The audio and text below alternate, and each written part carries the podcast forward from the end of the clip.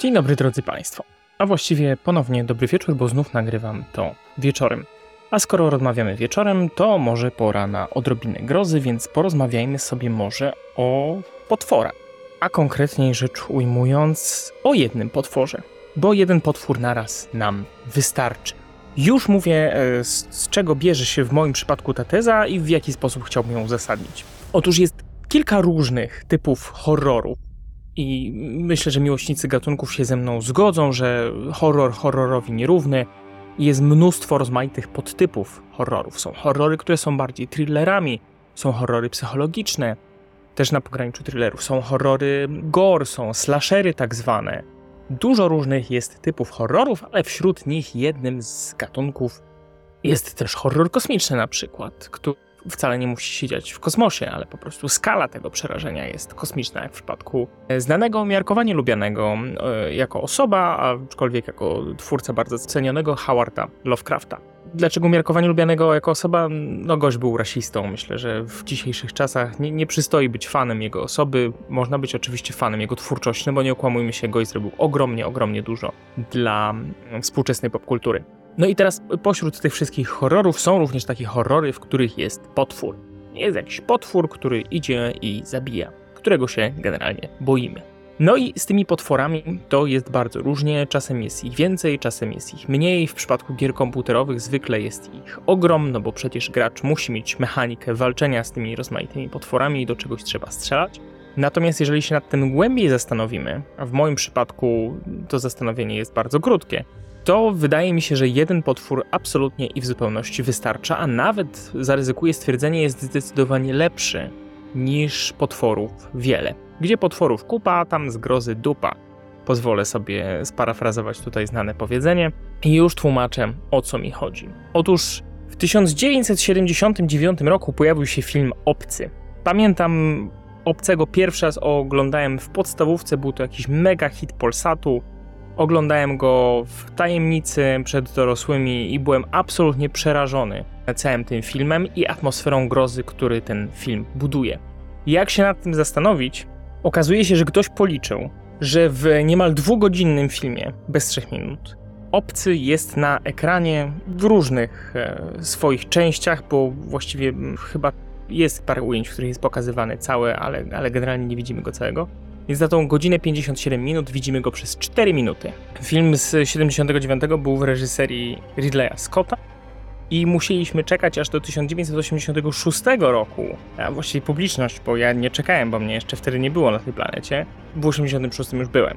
Natomiast świat czekał z zapartym tchem na kolejną część e, filmu o obcym i dostał film o obcych. Nazywa się Aliens i to już reżyserował James Cameron. No i co się stało z tym naszym obcym?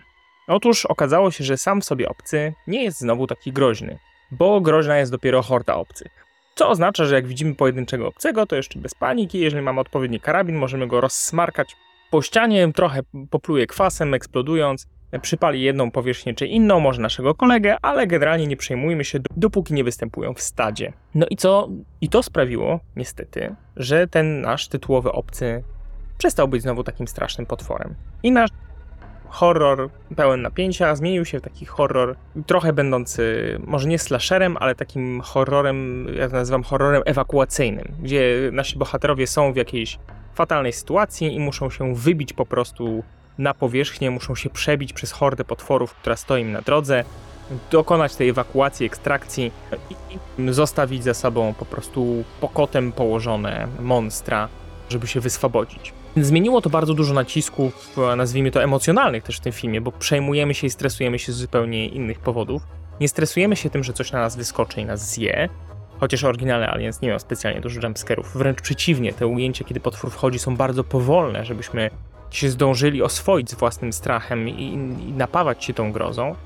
Natomiast tutaj tym źródłem stresu jest to, czy zdążymy, czy nie. To właściwie to, to źródło, właściwie ten strach jest bardzo podobny w przypadku wielu różnych filmów, gdzie bohaterowie biegną załatwić coś na czas albo uciekają przed czymś. To to uczucie, Boże, zdąży, musi zdążyć, biegnij, biegnij, biegnij, e, jest taką rzeczą, która, która nam towarzyszy w wielu różnych filmach i to nie muszą być potwory, to może być wiele rozmaitych innych aspektów. Natomiast ta groza, ta pierwotna groza, która pojawia się, kiedy absolutnie coś nieznanego, właśnie obcego, się pojawia na ekranie, czy na kartach książki, czy, czy na sesji RPG, czy w trakcie gry, jest no, uczuciem nie do podrobienia w gruncie rzeczy. Natomiast rozmieniamy trochę te nasze potwory na drobne w momencie, kiedy pokazujemy, że one występują też w hordzie i wtedy to już w ogóle są straszne. Tym pojedynczym to się nie bardzo trzeba przejmować. Świetnym przykładem takiego filmu, który zaprzepaszcza swojego głównego potwora, jest Ukryta Głębia z 2020 roku z Kristen Stewart, aktorką znaną m.in. z sagi Zmierzch, ale też z wielu innych filmów, w których okazuje się ostatecznie potem dobrze gra. W każdym razie y, Ukryta Głębia przez dużą część czasu antenowego ma tylko jednego potwora, który trochę nawiązuje swoją obecnością, a właściwie brakiem tej obecności, ale groźbą tej obecności do filmu Obcy.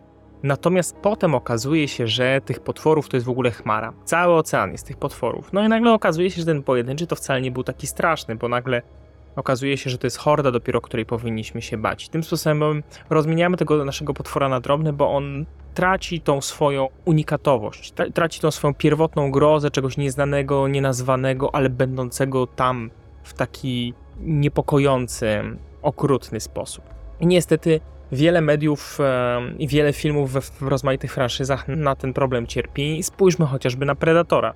Predator się pojawił rok po Obcych, czyli po, po Aliens, po drugiej części, i tam mieliśmy tylko jednego potwora. To było dość groźne i zastanawiają się nasi główni bohaterowie przez długi czas, czy w ogóle da się go pozbyć, no ale ostatecznie If It Bleeds, We Can Kill It.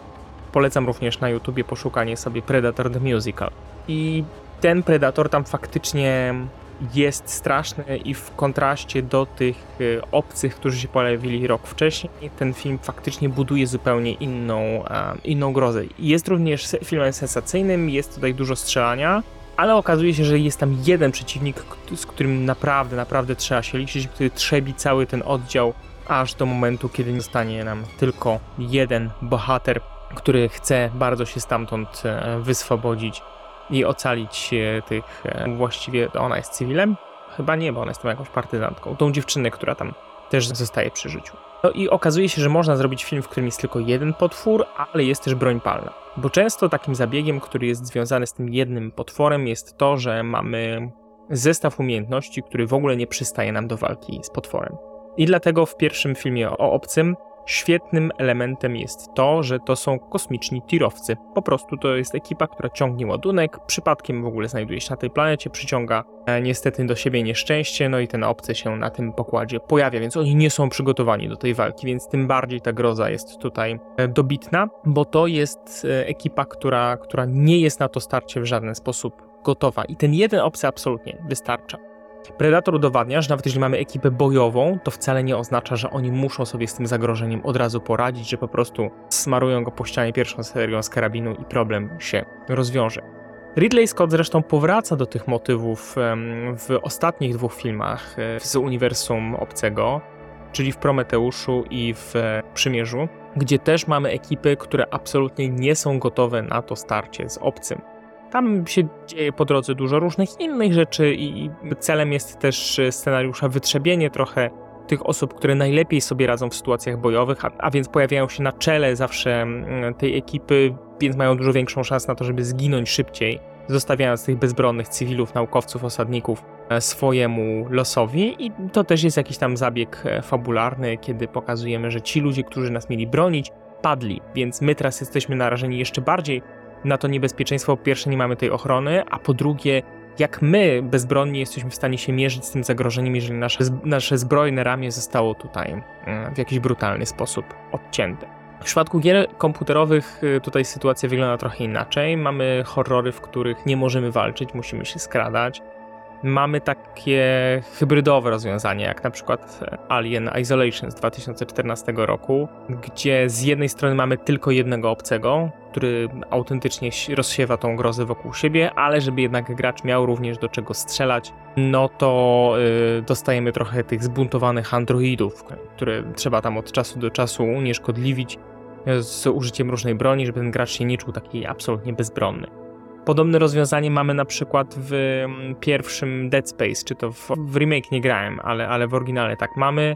Jeżeli nie graliście, to uwaga, będą teraz e, przez moment spoilery z Dead Space'a, mianowicie tam na pewnym etapie pojawia się wróg, którego się nie da zabić. Więc je, jego umordowanie wymaga mm, rozwiązania takich e, dwóch zagadek środowiskowych. Najpierw jednej, gdzie go unieszkodliwiamy, i drugą, gdzie go potem ostatecznie mordujemy. Musimy rozwiązać. I ten potwór też się wybija ponad cały ten legion, całą tą rzeszę potworów, którą tam musimy pokonać. W tym właśnie zakresie, że nasze dotychczasowe środki, które posiadamy, są bezskuteczne. I to buduje fajnie tą, tą atmosferę, to buduje fajnie to napięcie, że wszystko to, co po drodze się pojawia, jest tak naprawdę spowolnieniem i przeszkodą trochę dla nas, ale prawdziwym zagrożeniem jest ta jedna konkretna istota, która sprawia, że czujemy się bardzo niespokojni, bo nie wiemy, z którego rogu ona wyskoczy i, i w żaden standardowy sposób sobie z nią nie poradzimy, jeżeli chodzi o arsenał czy mechaniki, które mamy do dyspozycji. W serii Resident Evil też się pojawia ten wątek tego Nemesis, czyli takiego potwora, który idzie po prostu po nas i, i chce nas znaleźć i albo się pojawia losowo, albo gdzieś w określony sposób porusza się po tej lokalizacji. Nawet jak my uciekniemy, to mamy świadomość tego, że on dalej w tej lokacji jest i może chcieć nas skrzywdzić, na pewno będzie chciał nas skrzywdzić, ale on jest jeden. Cała reszta potworów jest, jest możliwa do wyeliminowania, ale ten jeden będzie nam spędzał sens powiek i dlatego tym bardziej on jest tutaj dla nas zapamiętywalny. Także tworząc taką historię, w której będziemy jakiegoś potwora, to, to musimy się zastanowić, jakie właściwie mm, emocje chcemy, żeby ten potwór wywoływał. Jeżeli chcemy, żeby to była bardziej taka ekstrakcyjna fabuła, gdzie po prostu musimy uciec przed kimś albo kogoś zabrać i wyswobodzić z jakiejś lokalizacji, ocalić go, no to tych potworów może być horda, bo one tutaj nie są najważniejszym elementem, one są takim żywiołem, który po prostu przeszkadza.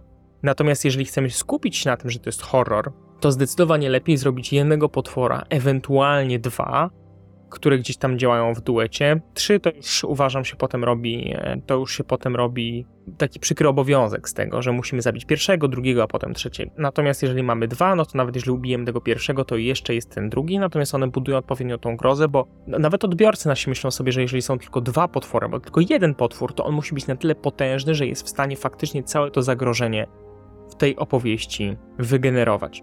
Istotnym jest również elementem to, co właściwie mamy do dyspozycji w walce z, ta z takim potworem.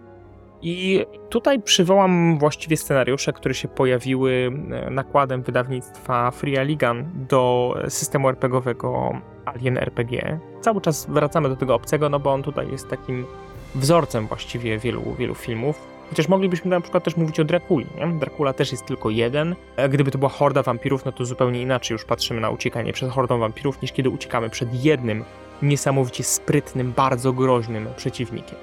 Ale wracając na moment do tych scenariuszy, wyszło ich takich pudełkowych scenariuszy kilka i ostatnie dwa to jest Niszczyciel Światów, gdzie fabuła jest bardziej zbliżona i cały, cały setting, całe, mm, całe przygotowanie tej, tej scenerii jest bardziej zbliżone właśnie do filmu Camerona, gdzie tych e, obcych jest mnóstwo, a nasi gracze są oddziałem bojowym, który po prostu się przez nich przebija i to generuje zupełnie inne emocje niż w momencie, kiedy gramy w kolejny scenariusz, który się nazywa Serce Ciemności.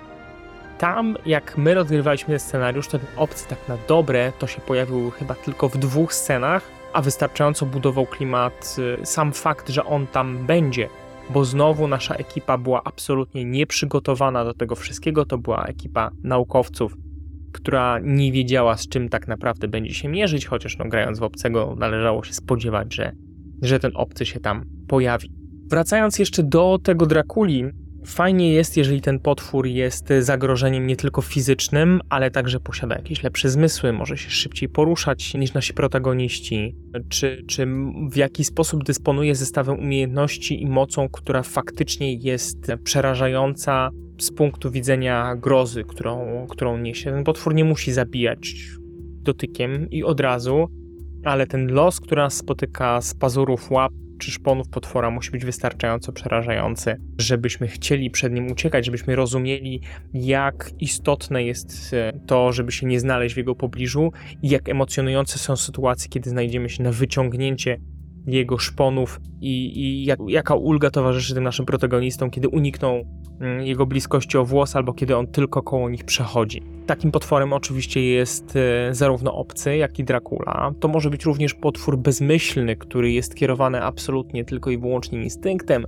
ale jest potężny, jest ogromny, jak na przykład w Szczękach albo w Godzilli. Ja teraz mówię o tej Godzilli z Jeanem Reno z 1998 roku, bo to jest mój ulubiony film z Godzillą. Jakby niewiele jest lepszych filmów z Godzillą, te, te ostatnie, no okej, okay, powiedzmy gdzieś tam jeszcze coś tam dowożą, ale ten jest rewelacyjny, zrobił na mnie super wrażenie, jak go pierwszy raz widziałem w kinie i tej Godzilli też tam jakoś nie bardzo jest dużo na tym ekranie. I sama groźba jej pojawienia się i te, te, ta moc i ta jej bezmyślność przy tym wielkim rozmiarze jest niesamowita. No i oczywiście rekin z filmu Szczęki, który też, też wystarczy, że był jeden rekin, wystarczy, że mamy jednego przerażającego ludojada i teraz musimy sobie z nim jakiś, w jakiś sposób poradzić, podczas gdy wszystkie nasze wysiłki idą w niwecz. I teraz wyobraźmy sobie scenariusz, w których mm, tych rekinów mamy dużo. Na pewnym etapie nam się zrobi z tego pastisz, trochę jak, jak Sharknado. Jak mamy grupę wampirów do wystrzelania, to, to też nie jest jakiś niesamowity thriller, bo wiemy, że z nimi ktoś może sobie poradzić, że jest jakiś sposób na to, żeby te wampiry po prostu wszystkie wytłuc, a w momencie, kiedy idzie po nas tylko jeden przerażający wampir, to te emocje są zupełnie inne, bo jeżeli do tej pory nikt go nie pokonał, to znaczy, że on e, ma w sobie jakąś taką domniemaną moc, domniemaną groźbę, której boimy się nawet weryfikować. Jeżeli chodzi o, o te nieprzystające narzędzia, no to wiadomo oczywiście, że, że są scenariusze, w których mamy grupę bojową, która jest w stanie sobie z zagrożeniem poradzić po prostu strzelając do niej.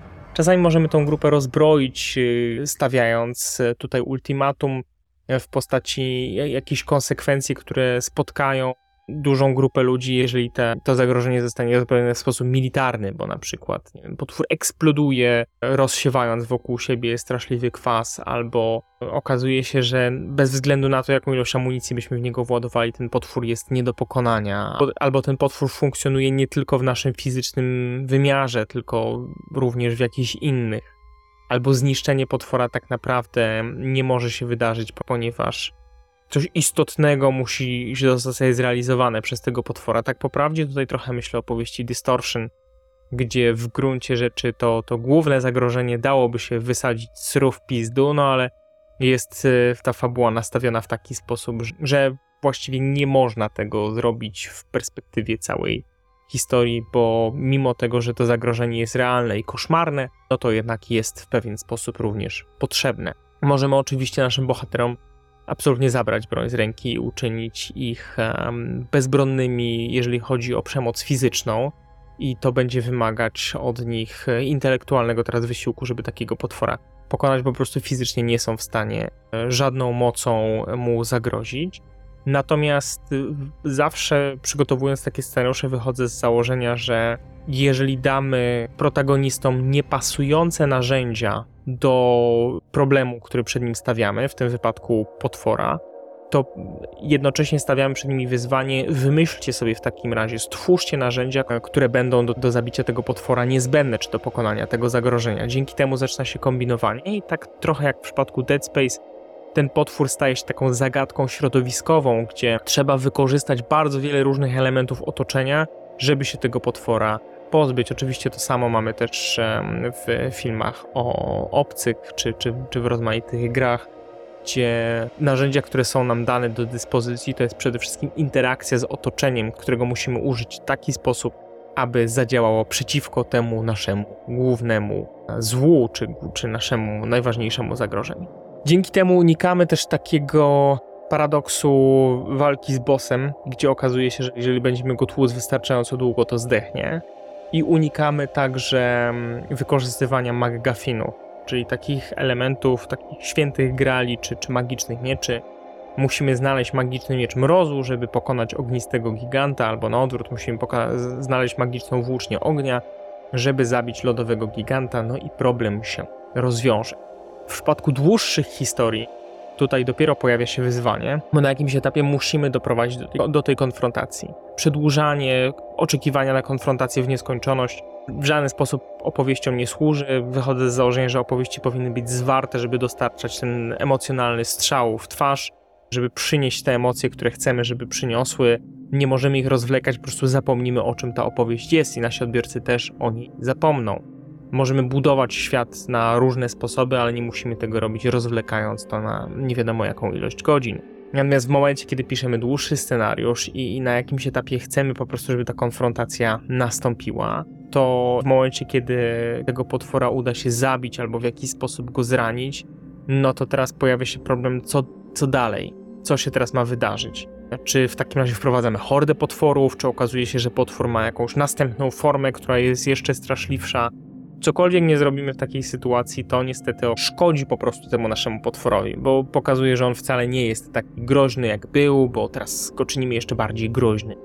Trochę ten paradoks występuje również w przypadku, kiedy rozwijamy nasze postacie, to w przypadku gier zawsze jest e, duży problem, że na pewnym etapie po prostu te, te, te postacie są już tak rozwinięte, że właściwie mogłyby tego potwora, którego spotkały w pierwszym akcie, rozsmarować po ścianie jednym szlagiem. No ale chcemy, żeby to jednak było wyzwanie, w związku z tym robimy gąbki na pociski, by trzeba było do, do tego bossa przez chwilę postrzelać, co oczywiście również nie jest najszczęśliwszym zabiegiem, bo tak, takie rozwiązanie jest umiarkowanie satysfakcjonujące, no chyba, że mówimy o grach serii Doom, no ale tam jakby ta przemoc wyeskalowana do granic e, możliwości w jaki sposób też satysfakcjonująca jest, natomiast te potwory główne, które się pojawiają w ostatnich tych grach, najważniejsze, ci bossowie tak zwani, no oni też wymagają pewnej dozy sprytu i kombinowania i też są swego rodzaju zagadką, żeby dało się ich rozsmarować. Więc y, raczej potwory powinny się nadawać na krótsze opowieści.